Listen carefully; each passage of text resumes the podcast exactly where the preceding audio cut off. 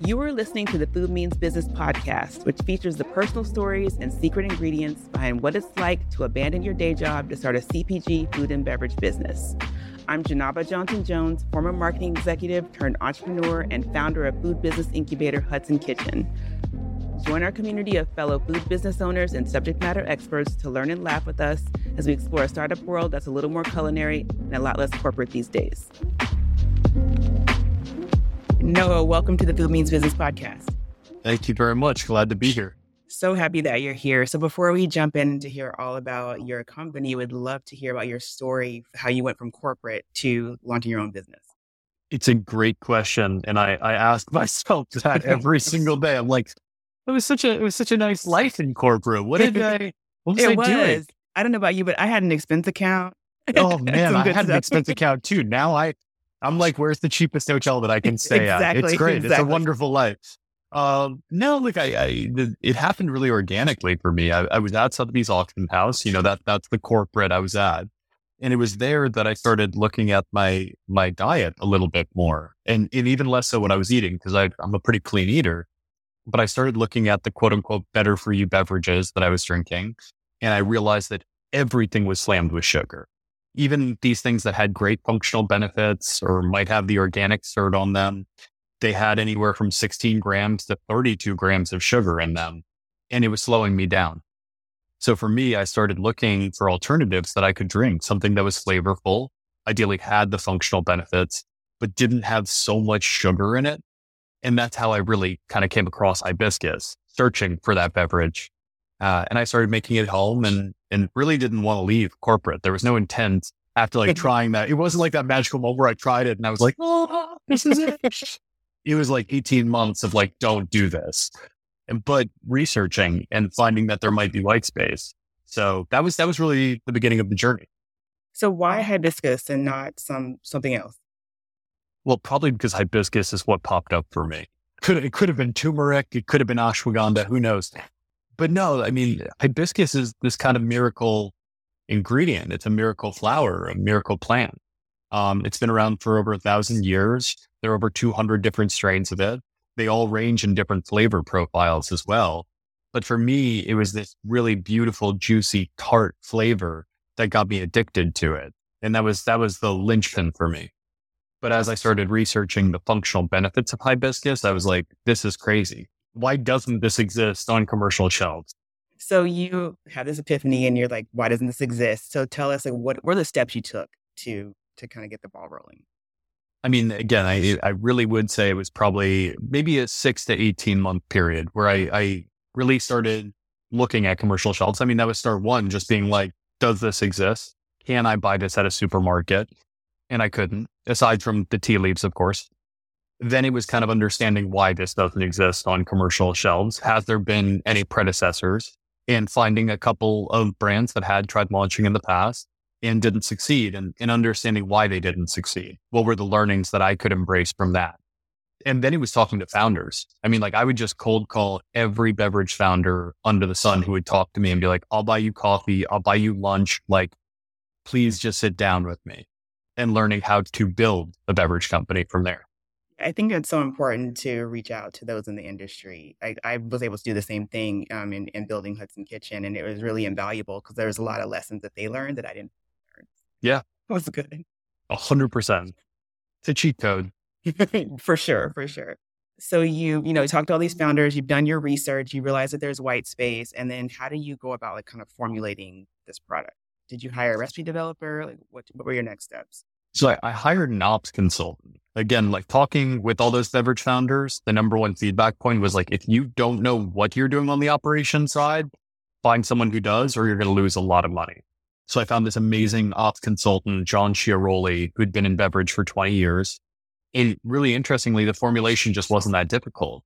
Going back to hibiscus being a miracle ingredient, it's naturally acidic, which means that it's shelf stable from the get go without any preservatives or additives. Where, where you find a lot of difficulty, a great example is, um, RTD, ready to drink coffee, cold brew. A lot of people are like, I make great cold brew. I'm to, I'm to take this to market. It's to be amazing. But making sure that that product is shelf stable means that you need to put a ton of ascorbic acid or citric acid into the product, which changes the flavor profile dramatically. I didn't have that issue. It was easy to replicate what I was already making because the acidity quotient was already there. So now you're in like all these stores, right? So let's talk about like in the beginning, like how did you start out? Like how many stores were you in when you started? Because yeah. we all look we look at the big success and think, oh my God, they're in a million stores. How can I get there? And it's a little bit intimidating, but honestly, most of the time it just kind of starts step by step.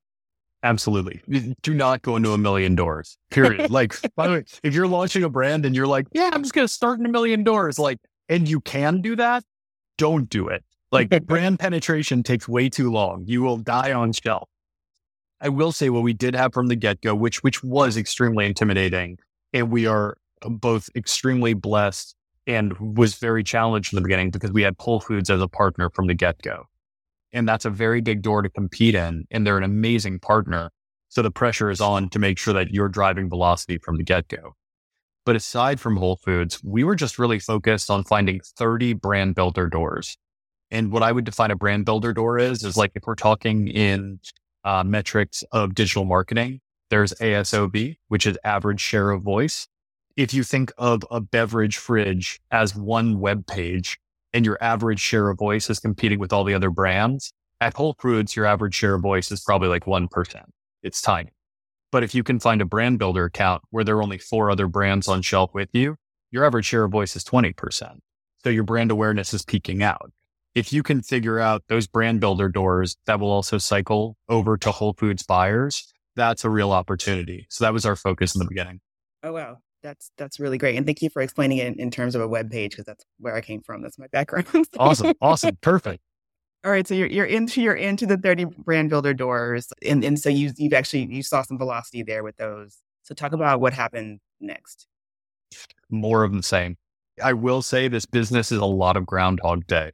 Like you know, we we talked about this before. I'm I'm currently in a hotel in Miami, away from my wife who is at home in New York City. And today I'm going to demo Whole Foods. Like wake up, rinse, wash, repeat. After you get the 30 doors, get 30 more. After you get those 30 more, can you get 100? That's, you know, how do you support them? How do you create brand awareness in those moments too? But it's, it's definitely growth, pause, support, growth, pause, support, and so on and so forth. That's great. Thank you for breaking it down in that way talk a lot about the first products that you launched because I know that there was the hibiscus water first. Yeah. And then you, kind of made some extensions to that. Absolutely. No, we, we started with um, two products in the beginning. And again, on on the scale of things that you would do differently, that's that's 100% one of them. We launched with two SKUs. Horrible choice. Launch with at least three SKUs. Like two SKUs, you give someone the ability to be like, one of these is fine, the other one's not or if they take both of them, you still only have two SKUs on a shelf full of a million SKUs. But one of the SKUs we launched with was lightly sweetened, which isn't a flavor. That doesn't exist. Like that's not like a hey, what's your flavor? And you're like lightly sweetened. Like no, that's not a thing. So would not have done that. And look, we we heard from the get go, even pre launch, you know, people would be like, you know, this is pretty tart. Like this is an acquired taste. And I'd be like, man, you'll figure it out. You'll see what I see. like you'll see, tart is good. But like, listen, consumers don't lie to you. Like, if they're telling you that something's an acquired taste or interesting, you need to reformulate and you need to find a better product. So consumers were telling us, you know, this is too tart. But if you put some bubbles in it, I think I would actually probably really like it. So we did product development and R&D really, really quickly and released our sparkling line one year after launching. And that, that one took off in a really nice way. You launched the sparkling line with the, what, two flavors? Is that right? We launched sparkling with three. We launched still with two. Oh, by the way, as I was doing research, I was like, I have a flavor idea. Hit me. I'm, I'm for it. I'm fully for it. I like peach. Something peach would be I really like great. Peach too.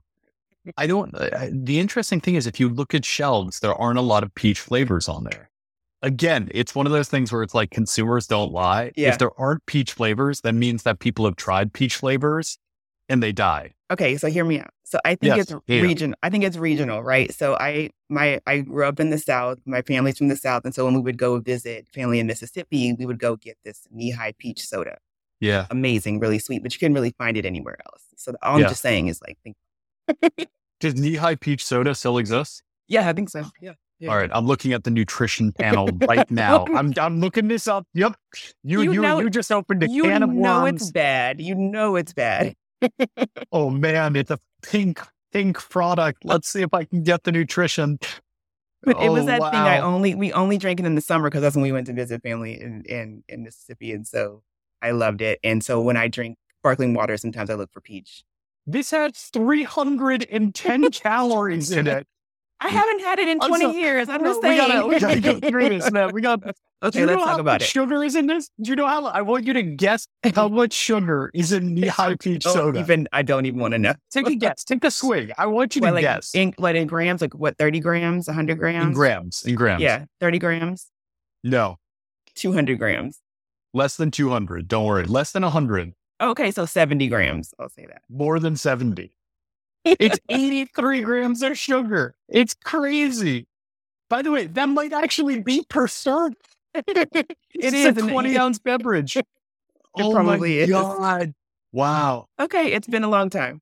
This is a great example though. Like you, uh, you, you strike me as a very healthy person, right? Yeah, Yeah, And totally. you love that. You love the high peak soda, I right? do. I would drink it. You know, I haven't had in a really long time. It's probably literally been 20 years, but I totally, if I saw one, I'd buy it and I would drink it. Totally. And you would love it. But, but this is like, so this is what I always find fascinating. Consumers, of course, they, they, they do want to get off sugar. There's no question. Like we know as rational human beings that getting off sugar is the right thing. It causes heart disease. It causes brain fog. It causes obesity. It's the sugar is bad. Like it just is. And a lot of people think, okay, I'm going to get natural sweeteners, which I prefer to call non-nutritive sweeteners because they have zero nutritional value whatsoever. And natural sweeteners is kind of a nomenclature that sounds good, Right. but actually doesn't tell you what it is. right. And if you dive into things like stevia, aspartame, which of course just came out as a carcinogenic, monk fruit, erythritol, which has come out causing heart disease now, you not only find that these things are harmful for you, but the thing that's spoken less about, which I find fascinating, is that they are a magnitude sweeter than organic cane sugar is on your palate. So the way I always kind of explain that is, um, do you, do you like spicy food? I do. So when you first tried something spicy though, did it, it blew your head off, right? Absolutely. Absolutely. Yeah. And now you can't get enough of it, Yeah, right? You're just like, give me Yeah. sugar is the it's sweetness is the exact same thing. So it's one of those things where if you're like, I don't want sugar, I'm going to have stevia, which is around 600 times sweeter than sugar. You're still training your palate to desire sweet things. So you're not able to experience the full flavor profile of things that are usually organic or real because you've been trained on this really crazy lab created formula that is, I'm going to, I don't want to curse. I'm going to say effing, effing our palate, completely effing our palates. Okay. I was just giving you a flavor idea. I'm just Yeah, saying. Look, I was just, I was going off of my PR No, team's talking points. Okay. You queued me up and I just knocked it out of the I park. love it. I will. I do have to say, like I, I, long ago, I trained myself out of drinking sweet beverages. So like when I order iced tea, it's unsweetened, like all that kind of thing. It's just it. it but Yeah. it's, you've got to like train your take yourself. out of It, it's and it takes some time for sure. It really does. Absolutely, It, it, yeah. It's not easy. Like, Yeah. again, I, I experienced sugar anxiety when I was getting off sugar. Like, we want something sweet to finish things. We train ourselves to think that, you know, a meal is not done unless you have dessert. Right. And therefore, if you skip dessert, you start freaking out because you're like, well, the meal's not done. It's, Right. it's a sign off point. It's a little OCD. But yeah, I find it fascinating. yeah, and it's really just all about habits, honestly. Totally. Okay, so let's just, let's go back to your business. We should talk more about detour. Tea Soda. I'm totally down. I'm fascinated about that business. I want to see when it was founded. I'm doing a deep dive after this one, man. I just want to know that the peach flavor is coming out. So you can let me know when the peach flavor. I will let you know. Coming out. 100%. So talk to me about like the intersection between your corporate work and launching your business. I feel like for me, my corporate experience informed what I do in my business and how I run my business. I'm just kind of curious. Yeah, that's a really good question. I think for me, the, the most important thing at Sotheby's, especially, was you had a company that had a lot of legacy individuals who had been there for, I don't want to say 100 years, but I wouldn't be far off. and you had kind of a new guard as well. And the question was always, how do we make sure that these people are communicating correctly? Because we live in a Tower of Babel. There's no question about it. And we all assume that you speak my language. But the frustration happens when we realize that you don't speak my language and the inability to really reformulate and understand that person's language. Right. So that was the greatest learning from corporate life, which is like, how do I speak everybody's language? And how do I speak my language in a way that doesn't make people feel stupid? Because we all speak in jargon. Right. And jargon is, again, I will curse on this one. Jargon's bullshit. Like it's just a way for you to feel superior a lot of the time. And like, you know what you're talking Sounds about. good. Yeah, yeah, yeah. Yeah. Hear you. One of the greatest things I learned at, at Sotheby's was from our CEO. You know, I put together a deck for our board of directors and I was including so many acronyms in it. And I was, you know, ASOB. I was like, oh, these people are, I'm going to acronym the hell out of them. They're going to be like, this kid must know what he's talking about because I don't fucking know what he's saying. And, and we went through the board deck and he's like, no acronyms. You're not being a good communicator. All you're doing is making people search for what you're trying to say. And it was such a light bulb moment, which should have been intuitive. And I think that's the most important thing that I definitely have taken away from corporate life to apply to my life in general, which is like, make sure you're just speaking everyone's language, whether that's your consumer, whether that's a grocery manager, whether that's a grocery employee, a merchandiser, a broker. Make sure you're speaking their language. And if they say something you don't understand, don't feel embarrassed to ask what they're talking about. right. Right. It's almost like meet people where they are. Totally. 100%. So, speaking of communicating and communicating to people in the way that they can understand it, talk to me about your target audience, Ruby. you know, my this is always the devil's advocate answer, which is we're so early stage that like for me to say who my target audience is would be potentially me shutting doors. But that's a bullshit answer, so don't worry about it. no, I think I think look, I I would love for our target audience to be everybody. Like that would that would be the dream. Like I Right. I would love to go into a store wherever the hell and like people just try the product and they're like, we've been looking for this for for our entire lives. Thank you. Right, right. And that's not the case. What we find is that consumers that respond to us best are usually women. Interestingly, they're usually women, I would say probably millennials and above, and then children, both genders, young, like five and lower. And I, I attribute that again to kind of the palate makeup. When you're a Right. kid so young, you know, our Concord grape SKU has six grams of sugar from our organic Concord grape juice. And you can taste that flavor and it's delicious. Yeah. And especially if you aren't drinking Coca Cola 24 7 or Body Armor or Prime or Gatorade or whatever, it's a really enjoyable, great, nostalgic soda, I would say. But if you're like 15 years old and you're going to, you know, Mission Impossible, I, I sound so old right now, but whatever. If you're going to the local theater and you're having a big gulp of Diet Cola, um, it, it's true though. Like if you're if you're if you're regular, you don't have to worry about it. And your metabolism is through the roof. Enjoy your pizza, enjoy your soda, you like whatever the hell you want Right. um, our, our beverage is going to be way too tart for you. You're not going to enjoy it. And I think men in general also just don't have as, as good dietary habits as, as women do. So I do find that women, and it also might be that they're more open minded or more willing to give Ruby a try and usually are the purchaser. So talk about your branding. I mean, the the packaging is beautiful. So can you just Thank can you. you actually explain like what what we're looking at here on the pack? Yeah, sure. you're, you're looking at the Rubyverse. oh, and you have to explain what the Rubyverse is too. So let's do that. Uh, the the Rubyverse is a science fiction universe we created where you know the Ruby knot and a number of other alien species are fighting the great vanquisher of planets known as sugar. And it was just a ridiculous fun idea for us that kind of goes back to that bridge of communication. I, I wanted my brand to speak to consumers the way that I, as a consumer, want to be spoken to, which probably has a little more creativity and imagination and weirdness, just like general weirdness. So originally, the glass bottle that came out was the weapon that fought the vanquisher planet known as sugar. And then as we got into the sparkling, we put the Rubyverse, the actual thing on the can so that everyone could see where we create this weapon, which is a good weapon. It's a weapon for good. Yes. Awesome. I had a coffee. You're catching me after a coffee, Janaba, and I'm it. like, what? I love it. I love it. So let's shift a little bit. So let's talk about you and like self care. Like, how do you take care of yourself? Because I know like a lot of founders are just working and working and Yeah. working and working. I mean, I am. I mean, I uh, the self care thing. I, I'm I'm always open about this. That like it's still something I'm trying to figure out. I think one thing that's shifted for me in the last few weeks is like just stop moping. It's really easy to mope and it doesn't put you in a good state of mind. It's really easy to focus on the bad when there's a lot of good going on. So I really am trying to just kind of make sure I'm I'm focused on the bigger picture instead of just like the little hellscape that might be off to the right. And I think that's been really helpful, just change of mind. Uh, sleep is really important to me and making sure I get eight hours. I haven't lately, like my stress has gotten to a point where like my sleeping habits over the last few months wasn't great. So yeah, the self care part, I'm still figuring out, man. I'm not great on that part yet. Yeah. One thing I found helpful is like to make a list of all the things that you accomplished. Because if you look at it from when you started the company until now, right?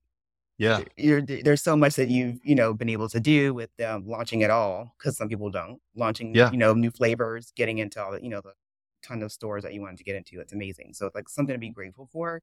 That that's kind of the way I look at it because you're right. Like focusing on the 5% of the thing that's bad doesn't help your mood.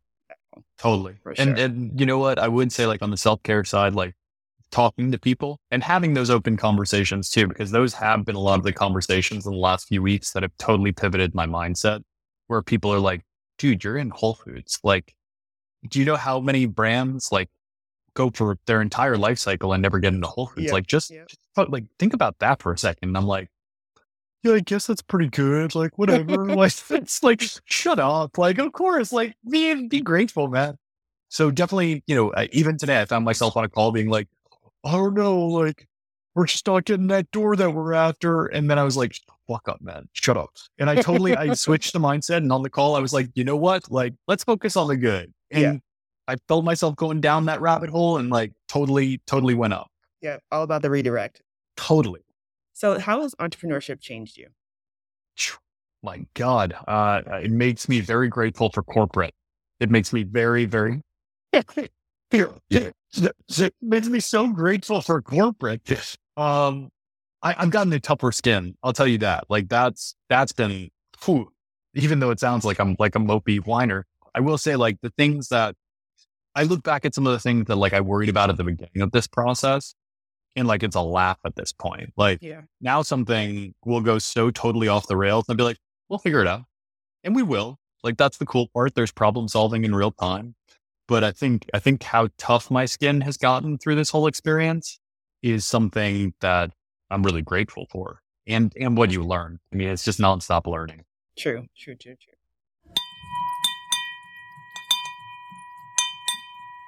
So here at Hudson Kitchen, we have what we call a money bell that we ring when we're celebrating something. So um, in the lobby of the of, of my facility, like people will ring it like when they get their paycheck or when they bring on a new retail partner or whatever. So wondering like, what are you celebrating right Uh, a few things. Uh, on the retail side, you know, we just launched our Fuji Apple SKU, which is which is our new SKU, which is doing really, really well. Fuji Apple and Berry Cherry hibiscus are both like like we took our consumer feedback and we knocked it out of the park, in my opinion.